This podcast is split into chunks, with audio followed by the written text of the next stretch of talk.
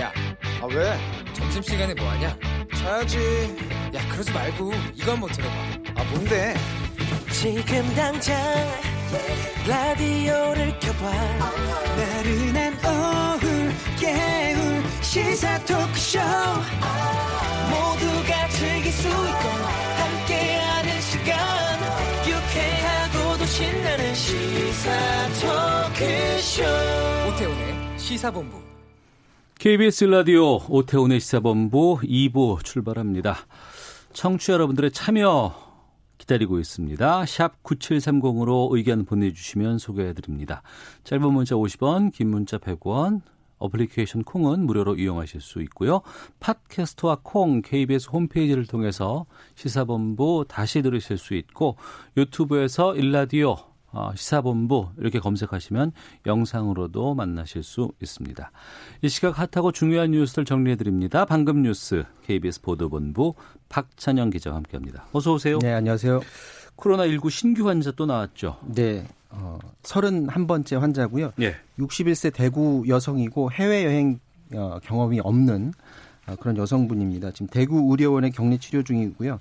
어, 어디서 감염됐는지 지금 추적 조사 중이고 주말에 29 번, 30번 환자 발생했었는데 오늘쯤 결과 나올 줄 알았는데 네. 아직까지 감염 경로 파악이 지금 안 된 그런 상태입니다. 현재 음. 누적 환자 수는 그래서 31명, 어, 퇴원자 수는 조금 늘어서 12명이 이 가운데 퇴원을 했습니다. 아, 12명은 퇴원했군요. 네, 그렇습니다. 어, 중국 잠깐 보면 중국은 확산세가 눈에 띄게 줄었는데 지난 주말에 아, 14,000명 하루에 신규 예. 환자 수가 이렇게 늘었다가 검사 방법이 달라서 확 올랐다면서요. 그 다음에 4,000명대로 줄고 2,000명대, 오늘은 음. 1,800명대로 또 줄었습니다. 지금 특히 후베이성을 제외하고 다른 어, 성 지역에서는 신규 환자가 하루 100명 아래로 크게 줄었고요. 네. 누적 확진자는 7만 2천 명, 사망자는 중국에서 1,800여 명입니다. 음. 일본 크루즈선 상황이 심상치 않고 지금 크루즈에서만 450명이 넘게 감염됐다고 하는데 그 이 크루즈선 타고 있는 우리 국민 가운데 어 우리나라로 긴급 이송하게 된다는 얘기가 들, 있었어요. 네, 오늘 오전에 정부에서 발표를 했는데요. 지금 요코하마항에 크루즈선이 정박해 있는데 우리 네. 국민 4명 음. 그리고 일본인 배우자 1명에서 모두 5명을 어, 귀국시키기로 결정을 했고요. 어, 현재 배에 타고 있는 우리 국민이 모두 14명인데 이 가운데 의사를 밝힌 네. 그런 어, 한국인들만 귀국을 시킵니다. 음. 중앙사고수습 본부가 대통령 전용기 공군 3호기를 오늘 낮 12시에 이륙시켰다. 이렇게 밝혔고요. 내일 오전에 이들을 태우고 김포공항으로 들어옵니다. 이들이 김포공항에 들어오면 마찬가지로 14일간 격리 조치되는데 김포공항 고 아, 청사 내에 네. 임시로 거처할 수 있는 아. 격리 시설이 있다고 하니까 여기에 머무르면서 어, 상황을 좀 지켜본다고 하고요. 이번에 귀국하는 우리 국민들 외에 일본 크루즈선 자체에서도 이제 내일부터 21일까지 차례로 음. 성으로 나오게 되면 다 이제 모두 하선시킨다 이렇게 정부가 밝혔거든요. 네. 이제 청취자분들이 좀 이상하게 생각할 수 있는 부분이 아니 하루 이틀만 더 버티면 되는데 왜 음. 굳이 또다 우리나라로 들어와서 14일 또 격리되느냐라고 생각할 수도 있는데 이게 지난 거의 14일간의 격리 조치 기간을 굉장히 좁은 특히 크루즈선 안에 있는 숙박 장소는 굉장히 좁잖아요. 그렇다면서요. 거기서 오랜 기간 있었고 그리고 어. 그런 공포감 또 하루에 막 수십 명씩 환자가 거의 하루가 멀다 하고 발생하기 때문에 그런 공포감 때문에 하루 이틀이라도 더 버틸 수 없었던 것 같습니다. 지금 앞서 미국이 자국민들을 데려갔었고요. 네. 우리나라에 이어서 호주, 캐나다, 이탈리아, 홍콩 정부도 어, 자국민들을 이송하겠다 이렇게 계획을 밝혀놓은 상태입니다. 네. 국회 상황 보겠습니다. 20대 국회 마지막 임시국회가 시작됐는데 오늘 이인영 민주당 원내대표 연설이 있었어요. 그렇습니다. 아, 이인영 민주당 원내대표가 그 대표 연설을 했는데 검찰 개혁, 집값 안정 그리고 최근 임미리 교수 관련 논란까지 이 민주당을 향했던 비판적 목소리를 외면하지 않겠다라고 말했습니다. 특히 그 임미리 교수 고발 관련해서는 네. 뭐 정치권은 물론이고 일반 국민들도 약간 비판의 목소리가 좀 많지 않았었습니까? 그런 것들을 좀 크게 의식한 듯하고 이인영 원내대표는 더 넓게 포용해야 한다는 국민의 목소리를 무겁게 받아들인다라고 하면서 국민 눈에 어, 여당인 민주당이 기득권으로 비춰지지 않도록 노력하겠다라는 그런 뜻을 밝혔습니다. 그러면서도 이번 총선에서 어, 이 미래통합당을 견제하는 그런 말을 했는데요. 미래한국당은 분명히 위성 전, 정당인데 이를 음. 만든 것과 관련해서 헌법과 법률이 정한 정당 정치의 근간을 뒤흔들었다. 라고 하면서 미래한국당 창당이 바로 나쁜 정치의 선례다라고 폄하를 했습니다. 그러면서 또 국회 민생 입법 과제로 감염법 3법 그리고 지역상권 상생 발전법 과거사법 이런 것들을 일괄 처리하자 이렇게 야당에 제안하기도 했습니다. 이번 임시국회는 24, 26일 대정부 질문이 있고요. 27일 3월 5일에 본회의가 열립니다. 어, 미래통합당 얘기 잠깐 전해드리면 자유한국당 등이 이제 합쳐져서 예. 미래통합당을 만드는데 오늘 처음 의원총회를 했습니다. 근데 이 자리에서 자유한국당이 마치 새로운 보수당을 이렇게 끌어들인 것, 흡수한 것 같은 그런 모양새를 취하면서 음. 약간의 에, 보기 안 좋은 모습이 잠깐 연출이 됐는데요. 사회를 그 민경욱 의원이 맡았는데 예. 그 단상에 새보수당 출신인 정병국 이혜훈 의원이나 아니면은 전진당의 이현주 의원 이런 분들을 앞으로 나와서 인사를 하는 시간을 갖겠다라고 음. 하니까 아, 이때 이제 정병국 의원이 자기가 정말 결단을 해서 자당 의원들이 이렇게 통합까지 왔는데 네. 지금 앞에 우리 서 있는 사람들이 전혀 새로 들어온 사람이 아니다. 우리는 합쳐진 아. 각 정당의 의원들이다. 예. 이렇게 또 앞에다 또 지정석을 또 따로 만들어줬다고 음. 해요. 그러니까 이렇게 지정석까지 따로 어, 두면서 자리를 마련한 것도 굉장히 유감이다라는 뜻을 밝혔는데 뒷부분에 가서는 어저그 이전 한국당이죠. 그 심재철 원내대표가 좀 수습하기는 했는데 네. 첫날 의원총회가 좀 통합을 바라보는 이 전 정당의 의원들이 좀 시각차가 고스란히 드러나는 그런 자리였습니다. 네. 그리고 하나만 더 보죠. 조국 전 법무부 장관 딸의 학생부를 유출한 혐의 받고 있는 주광덕 의원에 대한 수사가 이루어지는데 주 의원에 대한 통신영장이 발부가 됐어요. 그렇습니다. 이 주광덕 의원이 조국 전 장관 딸 학생 기록부 그 내용을 뭐 공개하면서 네. 국회에서 했던 것 그게 혹시 언제인지 기억하시나요? 음 그때 지난해 청문회 9월입니다. 예. 굉장히 오랜 기간이 지났는데 이제 이제 통신영장이 발부가 어, 됐습니다. 어, 예. 그런데 경찰이 통신영장을 이제 신청한 게 아니라 그동안 계속 해왔었다면서요. 했는데 예. 검찰이 아니, 통신영장까지는 필요 없고 음. 이메일 정도만 압수영장 발부해도 충분히 자료를 확보할 수 있다라고 했는데 네. 수사를 해봤더니 이메일에서 드러나지 않아서 다시 음. 한번 신청했더니 검찰 얘기가 아 이건 이제 경찰 쪽이 전해준 얘기입니다. 지금 상황을 봤더니 네. 아, 통신 영장이 필요하다라고 어. 해서 법원에 그걸 청구를 해서 영장이 발부가 됐다고 하고요. 아무래도 이제 통화 내용을 좀 뒤져보면 어떻게 해서 학생 기록부를 입수하게 됐는지 그 경로를 파악하는데 많은 도움이 될 것 같고요. 네. 이제 관건은 중앙덕 의원이 어, 과연 소환되느냐 음. 이 부분인데 총선이 얼마 남지 않아서 경찰이 그 전에 소환할지를 두고 아마 고민을 할 것 같습니다. 알겠습니다. 자 방금 뉴스 KBS 보도본부의 박찬영 기자와 함께했습니다. 고맙습니다.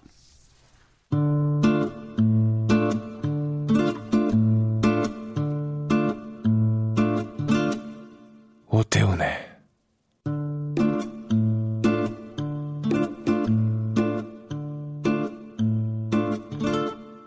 시사본부.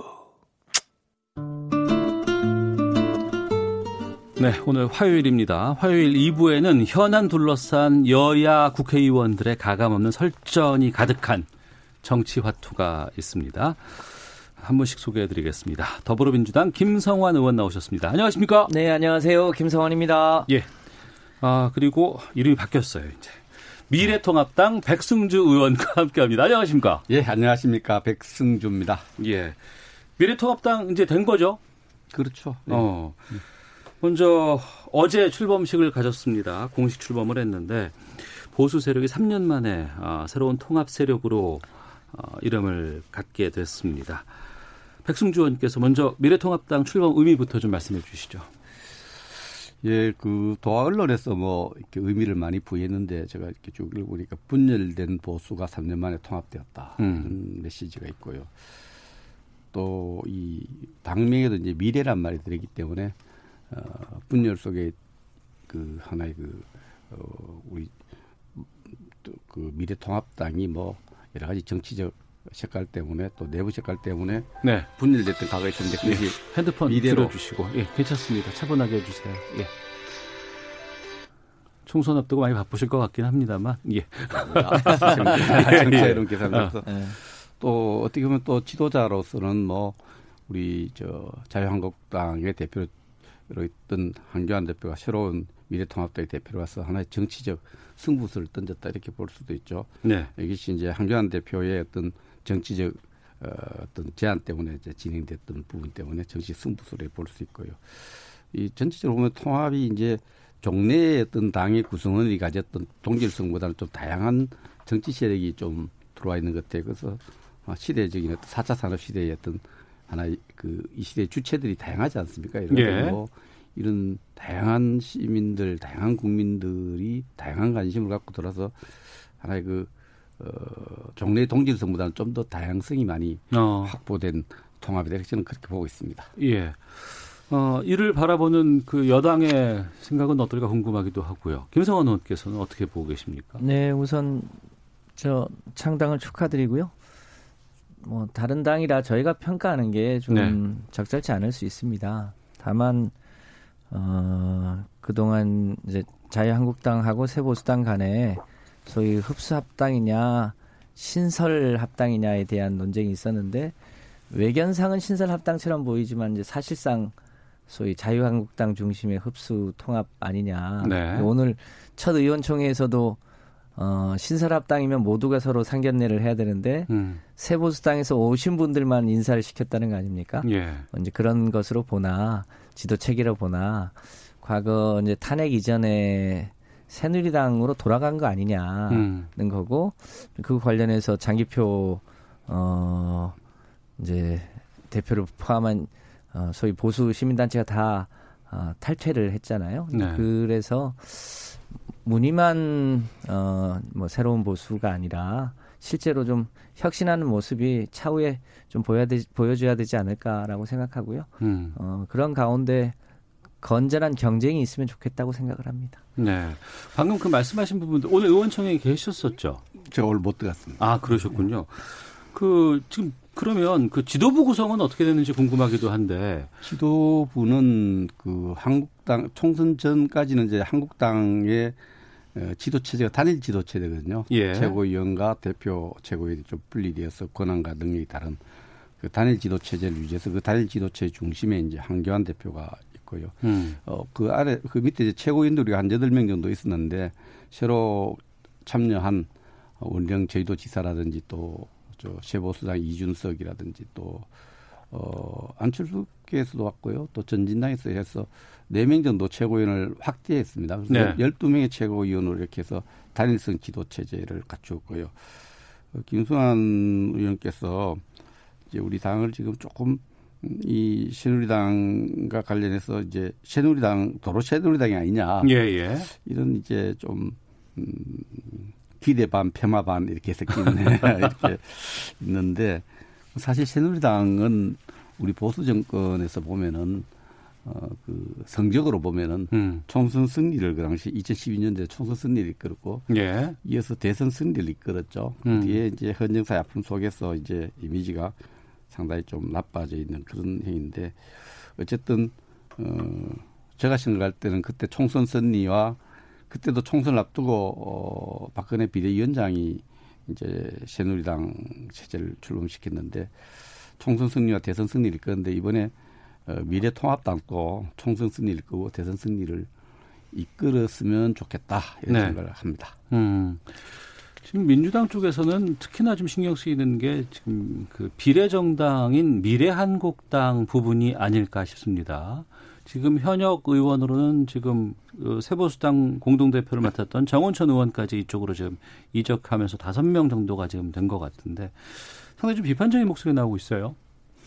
예, 그러니까 이, 이 소위 위장, 위장 정당이 당원도 없고 강령도 없고 변변한 사무실도 없고 그야말로 어, 비례 공천을 위한 전문 정당으로 가는데 네. 지금 어, 일, 종의 이, 이 바뀐 선거법의 이 일종의 어, 허점, 허점이라고 할까요? 그런 걸 이제 소위 꼼수로 하는 건데, 누가 보더라도 이, 이런 가짜 정당이 횡행할 수 있도록 어, 하는 게 바람직하냐. 음. 이게 그야말로 보수의 개혁이라고 말할 수 있느냐 이런 면에서 좀 어, 정정당당하게 국민들한테 선택을 받으면 좋을 텐데 네. 너무 안타깝고요. 또 최근에 어, 국고보조금을 그 의원이 다섯 분이 돼가지고 국고보조금까지 가져간 거잖아요. 참 어, 국민들의 혈세가 이렇게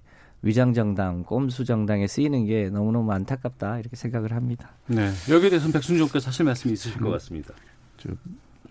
저, 더불어민주당이 지난 창원 보궐선거에 가면은 집권 예. 여당이 후보를 안 내놔요. 음. 4% 이래서의 어떤 단단하게 고리를 엮기 위해서 집권 여당이 후보를 안 내고 꼬마 정당, 미니 정당이 정의당이 후보를 양보해서 두 당이 사실 단일 후보를 내서 간간히 간신히 예, 우리 자유한국당 후보를 이긴 적이 있습니다. 예. 이것이야말로 꼼수죠. 음. 꼼수고 어, 지금 우리가 어, 미래 한국당에 대해서 국민들이 좀 곱지 않은 시선을 갖고 있지만 이 미래 한국당을 출범시킨 것이 자유한국당의 의지 때문이 아니라 네. 헌정사에 듣도 보도 못한 원내 교섭단체 민주당 하나하고 꼬마정당 네개가 4 플러스 1을 만들어서 제2정당과는 전혀 협의 없이 만든 연동형 비례대표제를 만들었어요. 그래서 그 공수처하고 엿바꾸듯이 바꿔먹은 건데 여기에 대해서 한국당이 에, 하나 에, 적응하기 위해서 이제 우리가 미래 한국당을 만들어서 다수당이 되고 약간의 그 절대 다수당이 되고 집권 수권 능력을 의해서 확보하기 위해서 불가피하게 미래 한국당을 만들었습니다. 미래 한국당을 만들고 나서 이 초기 과정에서 좀 음, 여러 가지 뭐 이런저런 지역들이 있는데 큰 틀에서 왜 미래 한국당이 나왔는가를 이제 국민이 알 만한 분들은 다 알아요. 음. 그 점에서는 국민이 많이 이해해 줄 거로 생각을 합니다. 네. 계속해서 좀 질문 드리겠습니다. 지금 신당 창당하고 나서 이제 요즘에는 당 색깔이 상당히 좀 중요하지 않습니까? 이번에 해피핑크라고 하는 색을 미래통합당에서 선택을 했다고 하는데 이거 어떤 의미예요?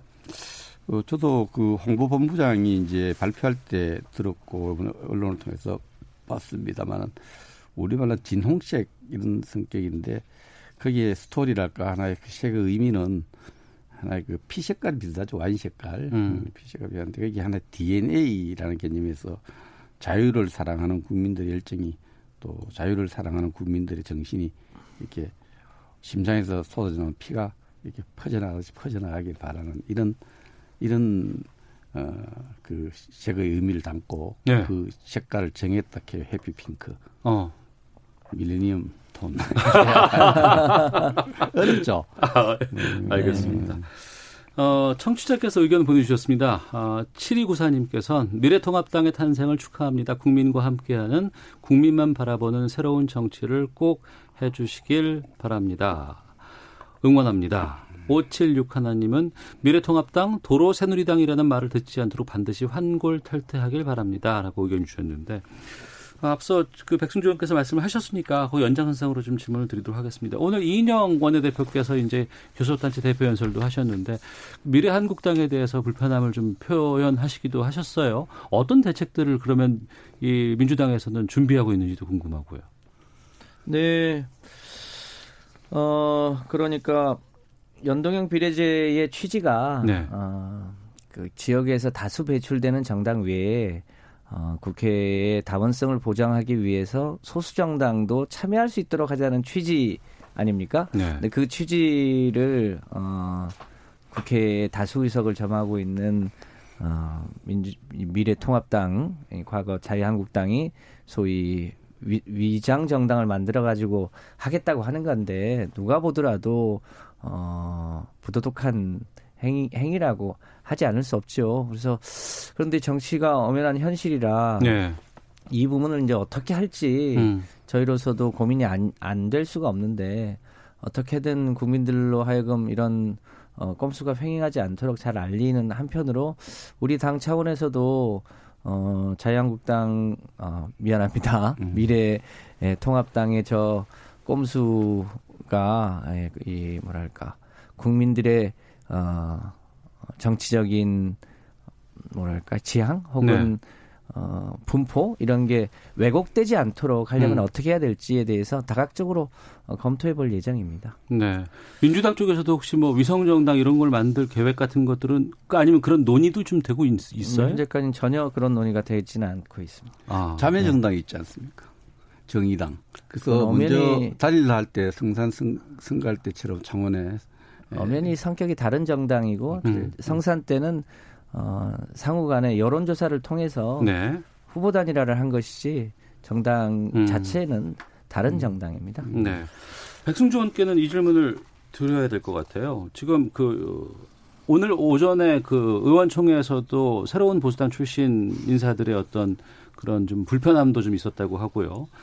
어제 출범식에는 유승민 의원이 참석하지 않았는데 이 불참을 어떻게 보고 있는지 자유한국당 출신 쪽에서는 그 참석을 왜 안 했는지 본인이 안 밝혀서 잘 모르겠는데 참석을 안 해서 뉴스를 더 많이 만든 거 아닙니까? 음. 이렇게 왜 참석 안 했는지 궁금증을 많이 만들어서 예, 예. 뉴스를 많이 만들었는데 어, 본인한테 뭐 거기에 따른 왜 불참했는지 개인적인 또 가정적인 일이 있는지 음. 정치적 메시지를 담고 있는지 근데 언론에서는 계속 이제 어, 통합 과정과 통합에 진행되는 상황에 대한 어떤 개인적인 어떤 어, 불만이 담겨 있는 게 아니냐 이렇게 기사를 쓰고 있는데 네. 어, 제가 볼 때는 뭐 유승민 의원이 또 주로 같이 당을 활동하는 분들이 다 와서 어떤 그런 당이 진행되는 상황을 늘 알고 있지 않겠느냐. 어. 그래서 어, 불참한 이유는 저는 잘 짐작이 안 가요. 예. 그럼 연장해서 하나만 더 질문 드리고 음. 민주당 공천 쪽으로 좀 가보도록 하겠습니다. 그 아무래도 지금 통합 이후에 가장 중요한 거는 뭐 인적 쇄신 이러면서 이제 공천 문제로 지금 어, 들어갈 것 같습니다. 이 공천 작업이 순조롭게 진행될 수 있는지 아니면 잡음은 없는지. 그 통합의 일차적인 성패 또 이 우리 그 미래통합당의 장래 미래와 관련해서 가장 중요한 어떤 어그 하나의 계기가 될 것이 총선에서 이기느냐 지느냐 문제죠. 예. 총선에서 이기기 위해서 통합을 했고 또 총선 이기기 위해서 쇄신을 했는데 음. 어, 이제 통합은 이제 뭐 대통합이 완전 완전체는 아니지만 통합 열차는 시작되었고 출발했는데 어, 총선 승리를 위해서 결국 선수들 잘 선발해서 네. 총선에 투입해야 되는데 이 과정에서 이제 참여한 단체들 또 여러 가지 또 참여한 정당들 이런 문제에 대해서는 우선은 출발 단계에서는 한국당이 자유한국당이 준비했던 공천관리위원회를 어, 지지하는 모습으로 이렇게 위임하는 모습을 갔는데 그러나 거기에 따른 조금씩 또 생각이 다른 참여 단체들도 있는 것 같아요. 예. 그러나 뭐 지금까지는 뭐 어, 저도 뭐 곧 면접을 보게 됩니다만 뭐 순조롭게 되고 있다 이렇게 말씀드릴 수밖에 없네요. 속내를 다 얘기하시기 어려운 모양인데요. 면접 앞두고 있다는데 네. 언제 하세요 면접은? 어, 내일이나 모레쯤 하지 않겠나 싶어요. 아 알겠습니다. 자 더불어민주당 김성환 의원, 자유한국당 백승주 의원과 정치와 투 말씀 나누고 있습니다.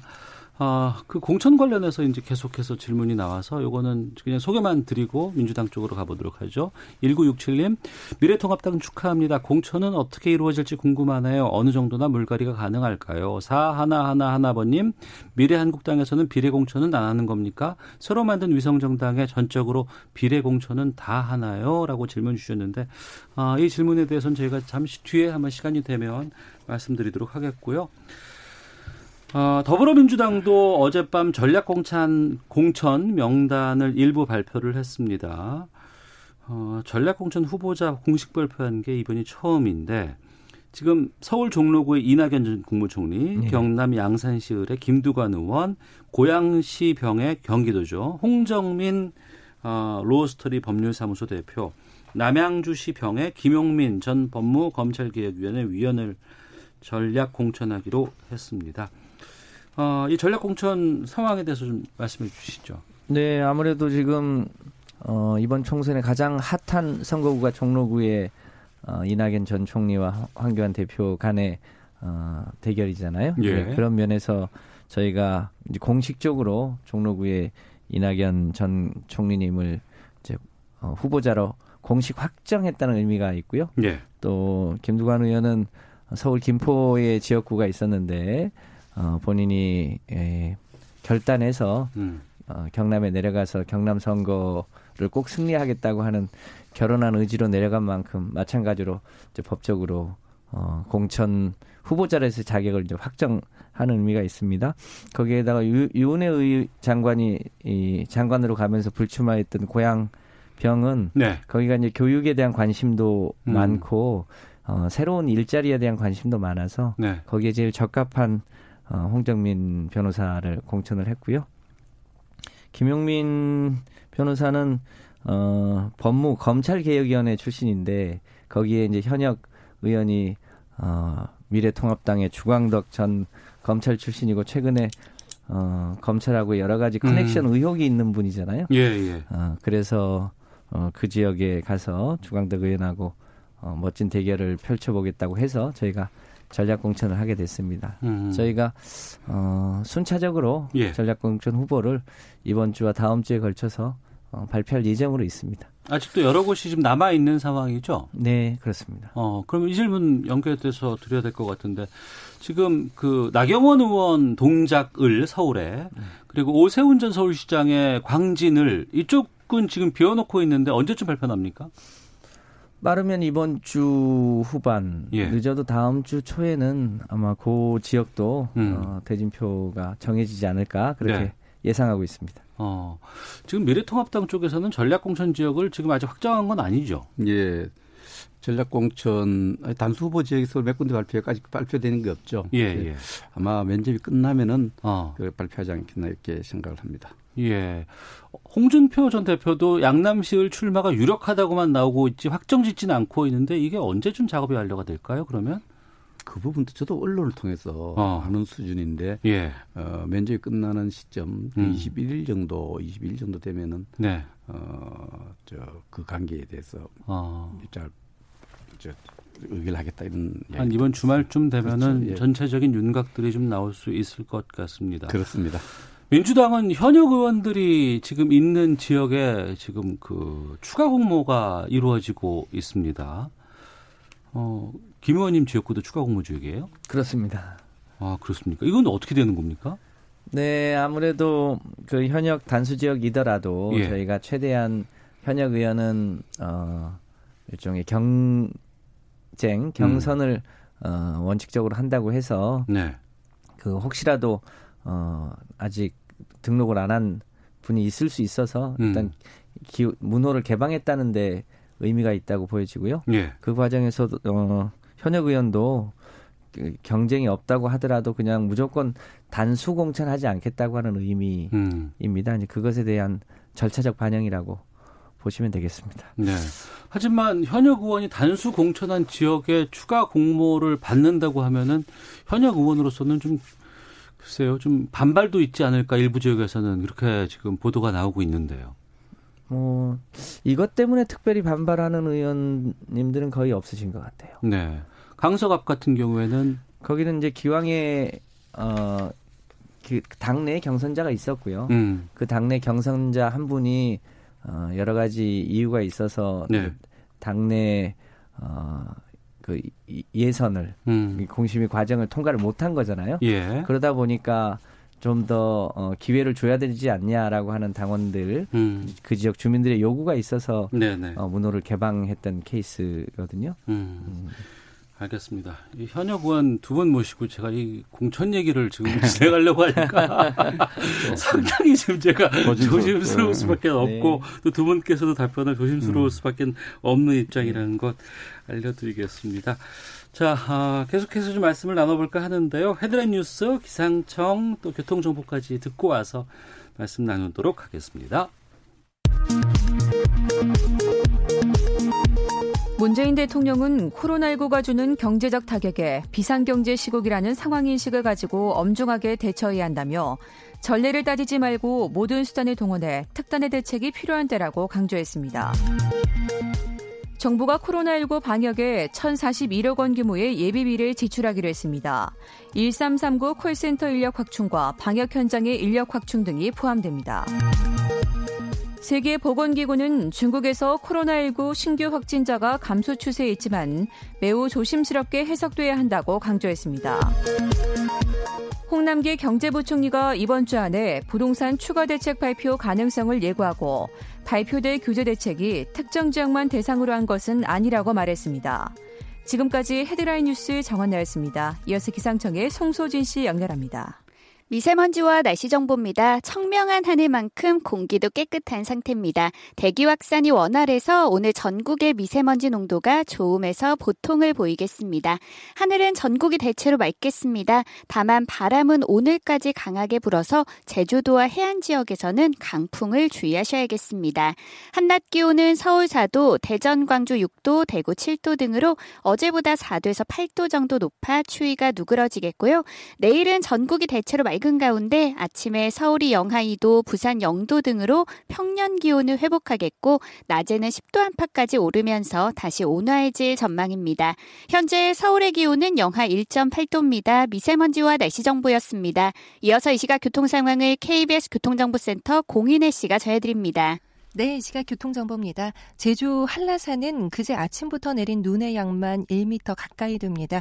폭설의 산간도로가 통제가 되기도 했는데요.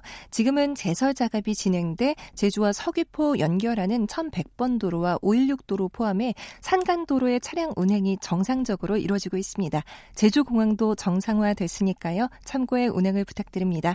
고속도로는 어제 큰 사고가 있었던 순천 완주 고속도로 3회 2터널 상황인데요.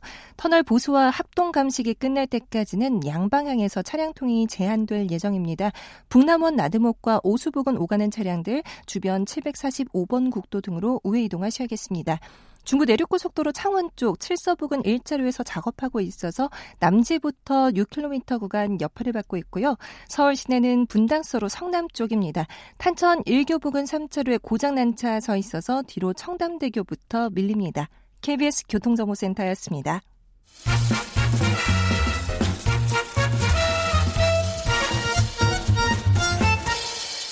오태훈의 시사 본부 네, 정치화투 더불어민주당 김성환 의원, 자유한국당 백승주 의원과 함께 하고 있습니다.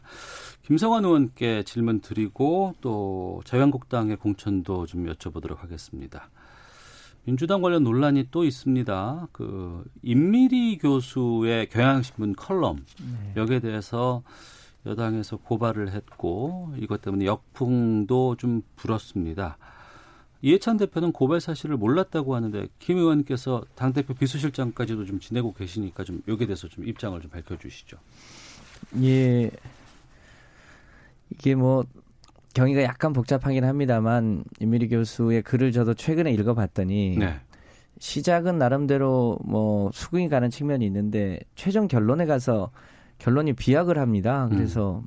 민주당만 빼고 투표하자 뭐 이런 취지여서 어, 아마 저희 당 이제 대변인단실에서 어, 고발을 고민 끝에 예, 한 모양인데 최고위원회에서 보고가 있었습니다만 예. 논의가 없다 보니까 음. 특별한 논의 없이 이제 대변인단에서 고발을 했는데 그 고민이 많이 있었습니다. 왜냐하면 이 교수님이 과거에 한나라당 시의원 후보로 출마도 했고 문국현 당에도 있었고 안철수 당에도 있었고 그러니까 여러 정당을 소위 거치면서 네. 그 그냥 순수한 컬럼이 아니라 정치적 목적이 있어서 한 것으로 보여졌는데 다만 지나놓고 보니까 이거를 고발의 방식이 아니라 음. 무슨 비판을 하거나 혹은 반론을 하거나 하는 정도에서 그쳤어야 할 일이었다 이렇게 판단을 해서 저희가 이제 고발을 취하고 이 부분에 대한 어, 유감을 이제 표했는데요. 예. 어쨌든 그 일을 반면 교사 삼아서 음. 어, 저희 당이 좀 더 겸손하게 혹은 비판이 있더라도 그 비판을 잘 수용하면서 네. 어, 이 해나갈 예정입니다. 음. 이 논란에 대해서 백승주 의원께서 좀 말씀해 주시죠. 김성환 의원님 오늘 답지 않게 말씀하신 데 보니까 이 임미리 교수가 뭐 과거에 시의원 출마했고 문국현 당에 있었고 안철수 있고 이건 국민들이 이게 중요한 거 아니죠. 음. 어, 칼럼을 쓰는데 에, 예, 민주당이 고발을 했고 칼럼 내용 민당만 빼고 찍자 이런 내용이었는데 이게 전형적으로 민주당이 집권하면서 누적되어 온 오만의 하나의 그 상징이에요. 또 지식인에 대한 또 음, 많은 사람들이 민주당 이 현 정부에서 굉장히 공포감을 느껴요. 네. 뭘 이야기를 하고 주장하고 뭘 회의에서 이야기를 하면 신상 털기를 당하고 여러 음. 가지 불편한 일이 너무 많이 생긴다는 거죠. 이것이 왜 그러냐. 민주당 뭐, 저, 그 공식적으로 그런 입장이나 정책을 내놓을 수는 없죠. 정치하는 분들. 그러나 사람들이 어떤 그 공포감을 느끼고 있고 교만을 느끼고 있는데, 어, 오늘 또 이 부분에 대해서 뭐, 임비리 교수가 어떤 정치 역정을 국민들이 듣고 싶은 것이 아니라, 어, 우리 저, 정말 우리 존경 김성환이 사과하는 모습, 국민에게 죄송하다는 이런 게 중요하지 않겠느냐.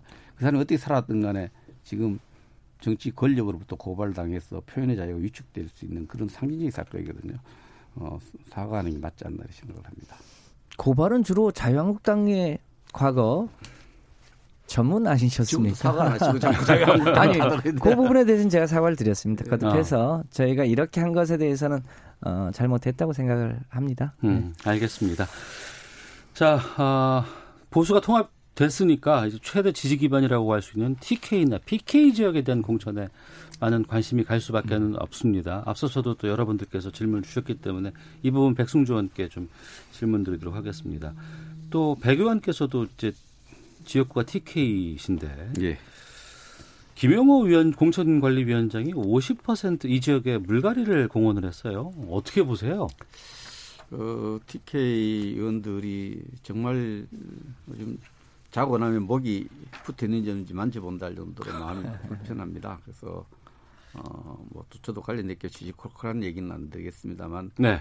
어, TK 의원들의 공통적인 어떤 지금 답답함과 어려움 여러 가지 심정에 보면은 우리 TK가 마이크 조금만 가까이 좀 말씀해 주시죠. TK가 책임당원이 가장 많아요. 한 30% 정도 되고 그 네. 당 재정도 많이 분다 하고 음. 당 행사를 하면 가는 마- 가장 많은 인원을 동원하고 당의 기여도가 굉장히 높죠. 우리가 지난 대선 때도 TK가 42% 지지율에서 1위를 하고 또 강력 단체장을 지켜내고 그런데 이제 그렇게 하면 의원들이 시의원 도의원들이 당 지지율을 상당히 노력해서 끌어올리는데 네. 지금 TK 의원들이 가장 지금 개인적으로 신상 영향을 주는 게 높은 당 지지율이에요. 음.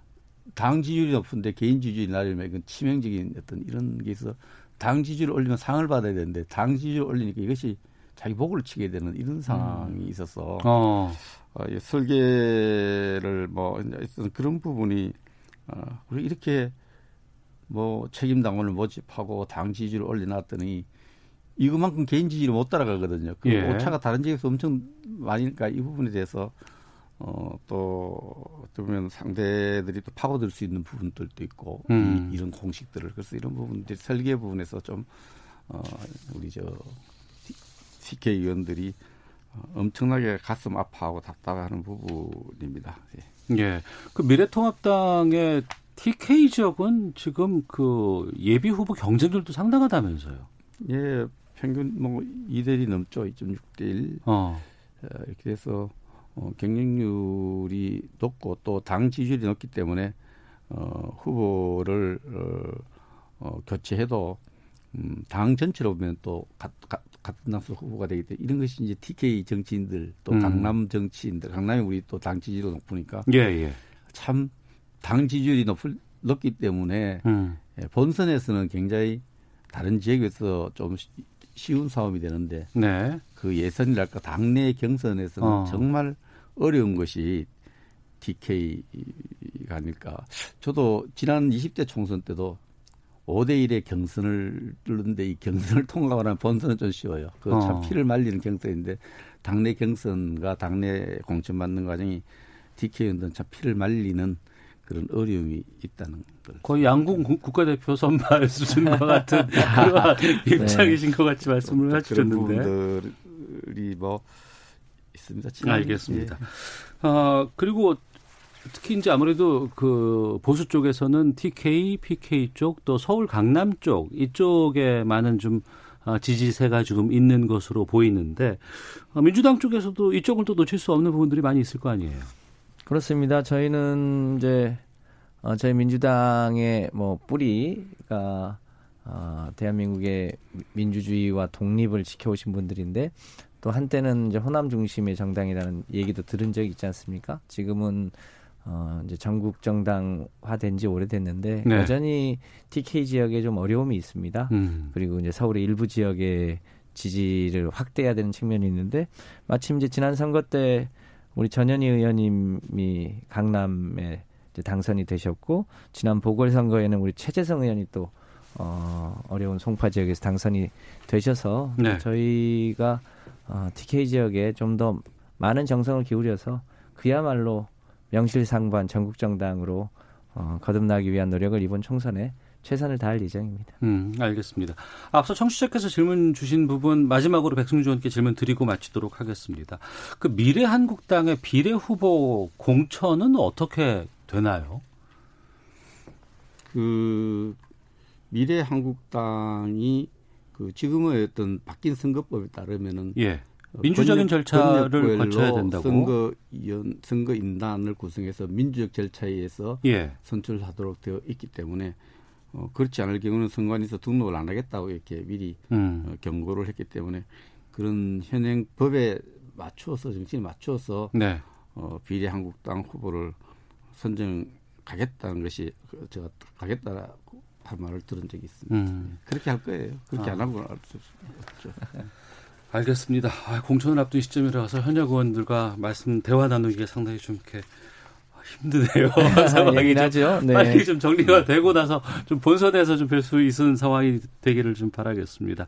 자, 더불어민주당 김성환 의원, 자유한국당 백승주 의원 두 분과 함께 정치와 투 마치도록 하겠습니다. 두 분 오늘 말씀 고맙습니다. 네, 감사합니다. 감사합니다. 네.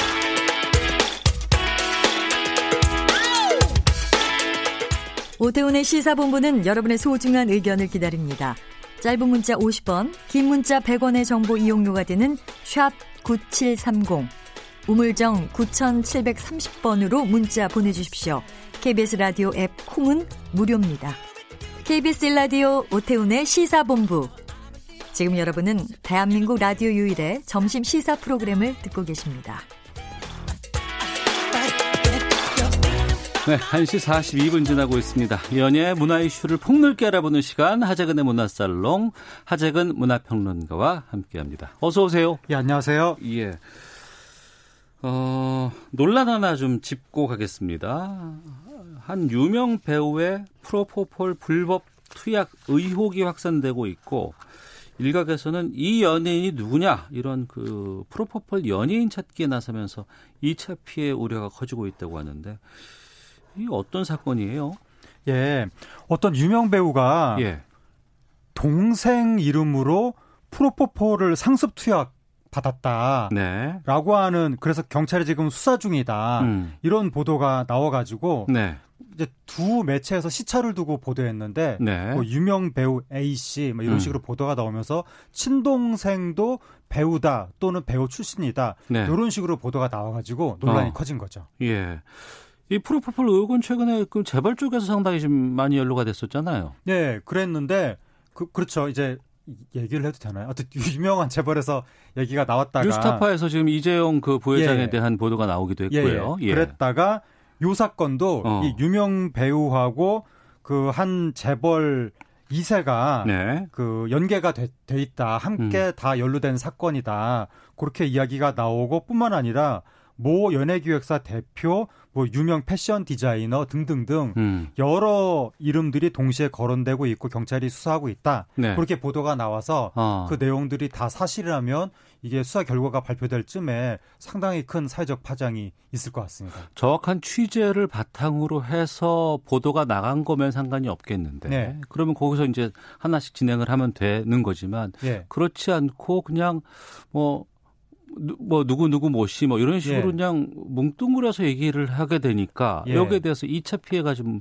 우려되는 상황이라고요. 왜냐하면 이제 영화 배우 음. 또는 A 씨 네. 이런 식으로 보도가 되니까 바로 나오는 게 누구냐. 그렇죠. 음. 근데 대중이 누구냐에서 그치는 게 아니라 네. 나름대로의 추측을 하는데 어. 인터넷에서 추측을 이게 단순한 추측이 아니라 거의 확정하다시피 음. 단언하다시피 아. 누구일 것이다 누구다 막 이런 식으로 이야기가 나오니까 예. 이러면 결국 이제 2차 피해가 생기는 거죠. 예.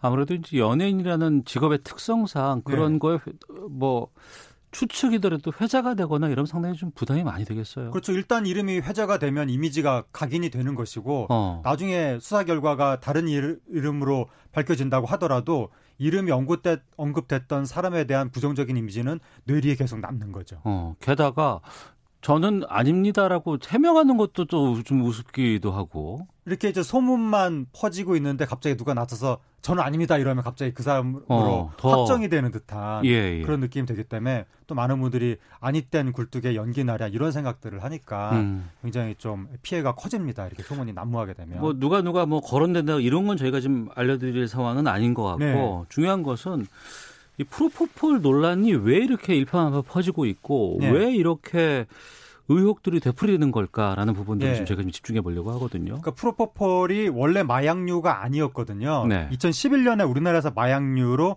지정을 한 거예요. 네. 사실은 지정이 안 된 나라도 있는데 그러다 보니까 이게 마약이 아니라는 그러니까 마약이라는 경각심이 좀 약한 거고 음. 그다음에 2011년 지정 이전에는 자유롭게 접근할 수 있었으니까 네. 그때 특히 연예인들이라든가 불면증에 시달리는 분들 많잖아요. 음. 그런 분들한테 그냥 수면제로 알려졌던 거거든요. 네. 그래서 우유 주사라고 표현하는 음. 막 그렇게 주사를 자유, 자유롭게 놔주는 분들도 있었고 네. 그래서 이게 어 이건 나는 수면제인데 이게 마약이야 이렇게 생각하는 분들도 있고 그 다음에 그 성형외과 같은데 시술을 많이 받잖아요. 연예계 음. 같은 경우에는 예, 예, 예. 시술 받을 때 이러한 약품을 많이 쓰기 때문에 아. 그때 이게 익숙해져 가지고 뭐 마취제로 쓰인다거나 뭐 예. 이런 걸로 예. 저도 프로포폴 주사를 맞았는지 애매한데 그 저기 뭐야 내시경 검사할 때 건강 예, 검진 받을 때 어. 수면 마취 받았거든요.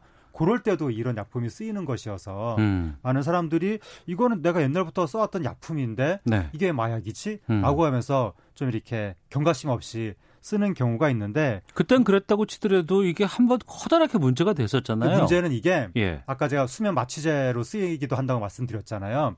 이걸 의사가 옆에서 지켜봐야 되는데 사람을 진정시키니까 음. 너무 진정시켜서 이 마취 도중에 무호흡 상태에 빠질 수가 있거든요. 예. 그럼 사망하는 거예요. 어. 그래서 의학적인 설비와 의 료진이 옆에 다 있는 데서 해야 되는데 음. 이게 막 마구 범람하게 되면 마구잡이로 그냥 놓는다는 거죠. 예. 그러면 큰일 나는 거고 마이클 잭슨도 프로포폴 주사 맞은 상태에서 사망했다는 설이 있고 음. 그리고 이게 가끔가다 한 번씩 의료적으로 그 의사의 판단에 의해서 맞는 거는 그럴 수 있다고 치는데 남용하게 되면 네. 내성이 생겨가지고 아 그래요. 예, 그럼 계속 더 많이 맞게 되고 어. 결국 여기에 의존하게 되고 예. 중독성이 생겨서 어. 불안, 우울 이런 게 생기면서 결국에는 건강에 크게 해로울 수 있기 때문에 어. 그걸 국가가 관리하는 겁니다. 예, 마약이고 이걸 투여 그냥 어떤 처방이 없이 하게 네. 되면 불법이잖아요. 예, 이게. 예, 그렇습니다. 마약류입니다. 한마디로. 예, 강력한 처벌이라든가 조치가 좀 필요하지 않을까 싶은데 어떻게 근데 보세요? 문제가 예. 2010년 13년에 국내에서 유명 연예인들 프로포폴 상습투약 사건이 있었는데 네. 대표적인 뭐 장민혜 씨, 이승현 씨, 박시현 씨 등등등. 대부분이 집행유예 판결을 받았고 음. 그 다음에 작년에도 서울 강남에서 3개월 동안 프로포폴 투약으로 5억대 수익을 올린 의사가 적발이 됐는데 네. 집행유예 판결이 나왔습니다. 아 그래요? 예, 그러다 어. 보니까 물론 최근에는 징역 10개월 뭐 이런 판결도 나온다고 하는데 음. 여전히 지정은 마약류로 해놓고 처벌은 손방망이 처벌이 아니냐. 네. 그러니까 이게 근절이 안 되는 거 아니냐. 음. 그래서 처벌을 좀 강화할 필요가 있어 보입니다. 알겠습니다. 아, 하나 더 보죠. 영화 기생충 미국 아카데미 사관왕 달성한 이후에 여러 가지 분야로 이 파장 영향력이 좀 퍼지고 있다고 들었습니다. 네. 미국 대선 판도에도 기생충이 영향을 미친다는 건 무슨 말이에요? 네, 그 요번 아카데미 영화제가 제가 저번에도 말씀드렸는데 예. 봉준호냐 트럼프냐 음. 그 대결 구도의 측면이 있었다고. 예, 예. 그러니까 트럼프 대통령이 너무 이게 대회의 그 배타적인 좀 차별적인 발언을 많이 하니까 거기에 반발하는 헐리우드 영화인들이 기생충으로 이제 표를 몰아줬다. 음. 거기다가 이제 봉준호 감독이 이런 얘기도 했잖아요. 누구는 장벽을 쌓지만 우리는 장벽을 허문다.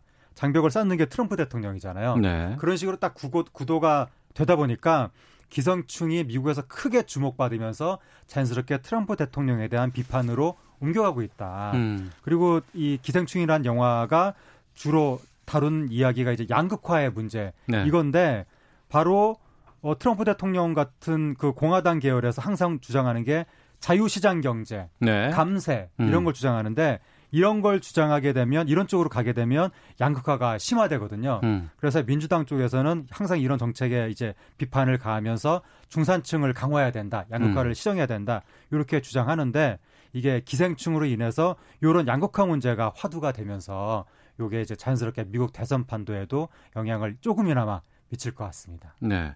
일본에서도 기생충이 흥행 1위까지 올랐어요? 네. 이례적으로 지금 헐리우드 대작 다 제치고 흥행 1위에 올랐고 예. 역대 우리나라 일본 흥행 1위가 음. 손예진 씨 나온 내 머릿속의 지우개거든요. 예. 한 300억 조금 넘게 됐는데 음. 2위가 배용준 손예진 씨 나온 외출 네. 300억 조금 덜 됐는데 기생충이 개봉한 지 얼마 되지도 않아서 벌써 지금 268억이기 때문에 음. 조만간 역대 1위 기록을 세울 것 같습니다. 네.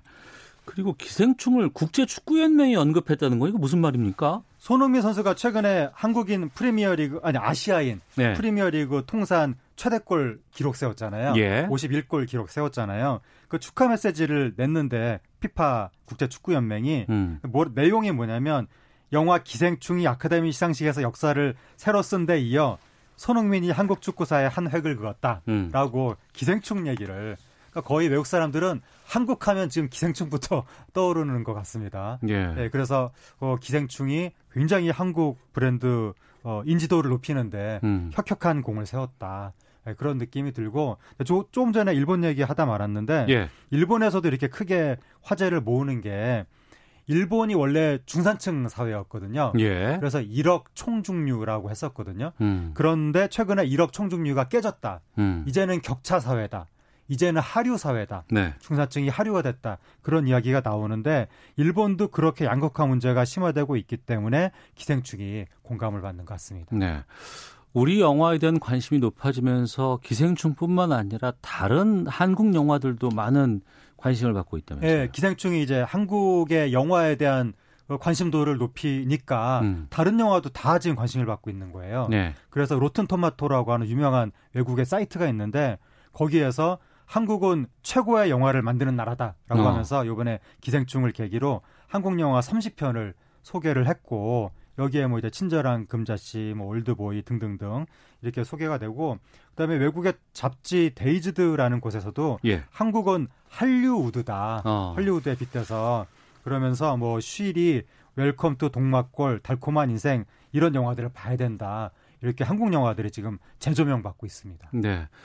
어, 좋은 것도 많이 퍼지고는 있지만 또 이 기생충의 흥행과 성과를 낼름하기 네. 위한 또 그런 좀 안 좋은 것도 좀 많이 있다면서요. 그러니까 정치권에서 특히 이제 논란이 되는 게 한국당에서 네. 기생충을 막 축하하고 음. 뭐 CJ 그룹이 큰 역할을 했다 이런 식으로도 이야, 기를 하기도 하고 네. 또 대구 지역 한국당 의원들이 봉준호 마케팅에 나서서 뭐 영화 박물관 봉준호 박물관 만든다 이런 식으로 이야기를 하고 어. 하니까 많은 사람들이 여기에 좀 이제 빈축을 보내는 거죠. 음. 왜냐하면 한국당 그 새누리당 정권 시절에 네. 바로 봉준호 기생충의 송강호 씨다 음. 블랙리스트에 올라가지고 음. 고초를 겪었던 네. 그리고 여기에 투자한 CJ그룹 이미경 부회장도 거의 뭐 망명 비슷하게 어. 네, 그 저기 광해 변호인에 투자한 죄로 예. 그래서 기생충의 주요 인물들이 새누리당 정권 시절에 다 고초를 겪었는데 예. 거기에 대해서 사과도 안 하고 어. 반성도 없이 어떻게 또 숟가락을 얹으려고 하느냐라고 하면서 또다시 빈축을 사고 있는 거죠. 예. 당명이 그리고 이제 바뀌었습니다. 미래통합당으로. 예.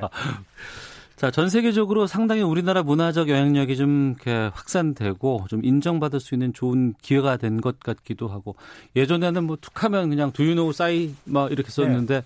이 두유노 클럽에도 지금 봉준호 기생충이 가입하게 된 거 아니겠습니까? 그렇죠. 어떻게 보세요?